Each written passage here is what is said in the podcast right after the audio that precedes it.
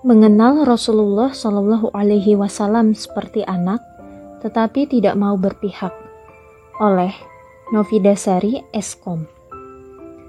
Allah Subhanahu wa Ta'ala telah memberitahukan bahwa sesungguhnya para ahlul kitab, baik Yahudi dan Nasrani, telah mengetahui datangnya nabi akhir zaman yang akan menyempurnakan ajaran agama sebelumnya. Pada kitab-kitab mereka telah diberikan kabar perihal ciri-ciri asal dan sifat sang utusan terakhir. Sebagaimana firman Allah Subhanahu wa taala di dalam surah Al-Baqarah ayat 146 bahwa A'udzu billahi minasyaitonir rajim. Alladzina atainahumul kitaba ya'rifunahu kama ya'rifuna abna'ahum. Artinya, Orang-orang yang telah diberikan kepada mereka Alkitab, Taurat, dan Injil telah mengenal Muhammad sebagaimana mereka mengenal anak-anak mereka sendiri. Sebagaimana orang tua yang mengenal dengan teliti dan detail luar dalam dari seorang anak, maka seperti itulah perumpamaan orang Yahudi dan Nasrani mengenal kenabian Muhammad Shallallahu Alaihi Wasallam yang akan diutus untuk seluruh umat manusia. Tidak ada lagi nabi setelahnya Bahkan risalah yang dibawa oleh Nabi Muhammad Shallallahu Alaihi Wasallam menjadi kitab tuntutan bagi mereka untuk mengimani kenabiannya, termasuk ajaran agama yang dibawanya. Di dalam tafsir Hadai Kuroyih Waroyhan disebutkan, telah diriwayatkan oleh Umar bin Al-Khattab, ia berkata kepada seorang Yahudi yang di kemudian hari masuk Islam yang bernama Abdullah bin Salam, Bagaimana pengetahuanmu tentang ayat ini? Surah Al-Baqarah ayat 146. Maka Abdullah bin Salam menjawab, Aku betul-betul mengenal Muhammad sebagaimana aku melihat baginda Rasulullah seperti mengenal anakku sendiri. Bahkan aku lebih mengenal baginda jauh lebih detail dari anakku sendiri.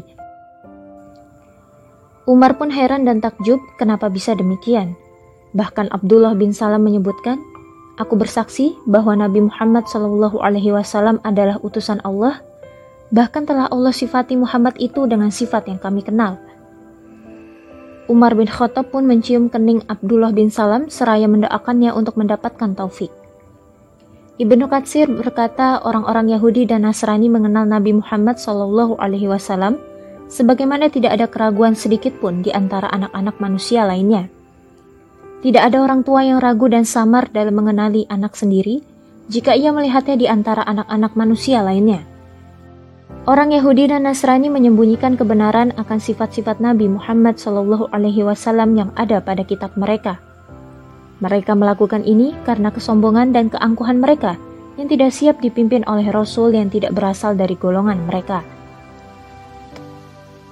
Terlebih orang Yahudi yang sebelumnya selalu menjadi pemimpin manusia di muka bumi. Mereka dipimpin oleh para nabi dan rasul. Jika meninggal seorang nabi, maka nabi yang lain akan menggantikannya. Ibnu Abbas menyebutkan bahwa dari 124 ribu nabi dan rasul yang diutus oleh Allah, semuanya berasal dari golongan Bani Israel, kecuali hanya 20 ribu nabi dan rasul saja yang tidak berasal dari mereka. Kesombongan telah merasuki jiwa mereka sehingga tidak mau mengimani Rasulullah Shallallahu Alaihi Wasallam, meskipun mereka mengenal sifat Nabi Muhammad seperti yang terdapat pada kitab mereka. Oleh karena itu, Allah Subhanahu wa Ta'ala memberitahukan kepada umat Islam akan keadaan ahlul kitab untuk mengenal sifat dan karakter mereka yang kebanyakan menyembunyikan kebenaran. Kemudian Allah Subhanahu wa taala meneguhkan Nabi Muhammad Shallallahu alaihi wasallam bersama orang-orang yang mengikutinya tentang kebenaran ajaran yang dibawa oleh beliau dengan menyebutkan dalam surah Al-Baqarah ayat 147 yang artinya kebenaran itu berasal dari Robmu maka janganlah sekali-kali kamu termasuk kepada orang yang ragu. Sebuah peneguhan final dari Allah Subhanahu wa taala kepada orang yang beriman.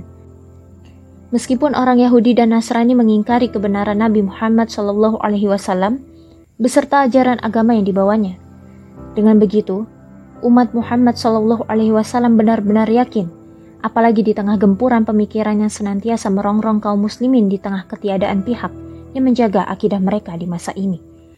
Wallahu a'lam.